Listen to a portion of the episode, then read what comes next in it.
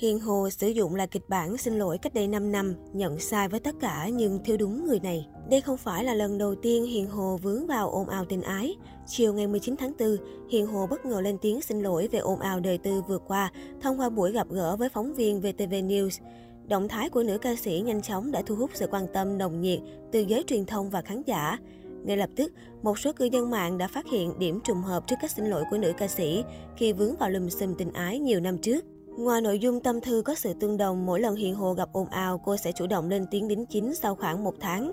Cụ thể trong quá khứ, Hiền Hồ và Subin Hoàng Sơn đã bị người qua đường bắt gặp đang hẹn hò sau khi kết thúc cuộc thi giọng hát Việt năm 2017.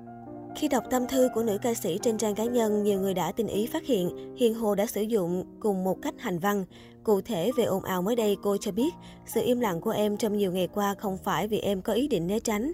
Em chỉ mong muốn dành sự tôn trọng riêng tư cho tất cả những người có liên quan. Hơn cả là khi chuyện bắt đầu xảy ra, em đã quá suy sụp và khủng hoảng tinh thần. Cho đến bây giờ em mới tạm bình tĩnh và ổn định tinh thần để có thể nói ra những suy nghĩ của bản thân. Em xin nhận lỗi về bản thân và gửi lời xin lỗi chân thành đến tất cả những người vì chuyện này mà bị ảnh hưởng. Xin lỗi khán giả, những người biết và yêu mến Hiền Hồ. Em rất mong được sự thông cảm và bao dung của tất cả mọi người. Cách đây 5 năm trước, khi ồn ào tình ái với nam ca sĩ trẻ nổ ra, Hiền Hồ cũng lựa chọn cách im lặng một thời gian. Sau khi đợi sự việc lắng xuống, cô mới quyết định giải bày về chuyện tình cảm với Subin Hoàng Sơn. Không biết mọi người nghĩ thế nào, nhưng Hiền là người trong cuộc. Thông qua chuyện này, Hiền thấy dù đúng dù sai, có hay không thì người thiệt thòi nhất vẫn là con gái. Ở thời điểm đó, ngoài việc xin lỗi ra, Hiền không còn biết mình phải làm gì nữa.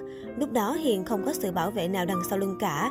Hiền chỉ biết nói lời xin lỗi để xoa dịu dư luận, xoa dịu những người thân yêu.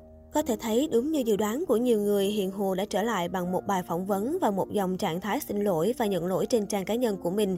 Nhưng theo nhiều khán giả, càng đọc lại càng thấy có gì đó sai sai. Nữ ca sĩ xin lỗi khán giả, xin lỗi người hâm mộ, xin lỗi những người cô cần lấy lòng. Thế mà cô lại quên mất xin lỗi người vợ, người mẹ bị cô chen vào hôn nhân.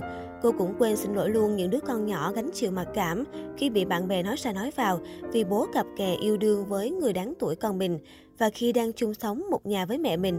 Cô quên xin lỗi một bà cụ tuổi hơn 70 vẫn ngồi lùi cùi vắt óc suy nghĩ viết status để đỡ lời cho con gái và con rể đang đứng trước bờ vực hôn nhân tan vỡ và dư luận ném đá không thương tiếc. Hiền Hồ bảo cô im lặng vì dành sự tôn trọng cho tất cả những người có liên quan. Thế nhưng một số khán giả thắc mắc, tại sao nữ ca sĩ không xin lỗi họ, cô sợ gì và còn gì để mất nữa sao? Sau hành động của Hiền Hồ, nhiều người cho rằng lời xin lỗi của nữ ca sĩ thật sự trơn tru và khéo léo, nhưng nó hệt như một cảnh trong phim Hàn mà bất kỳ mọt phim nào cũng biết.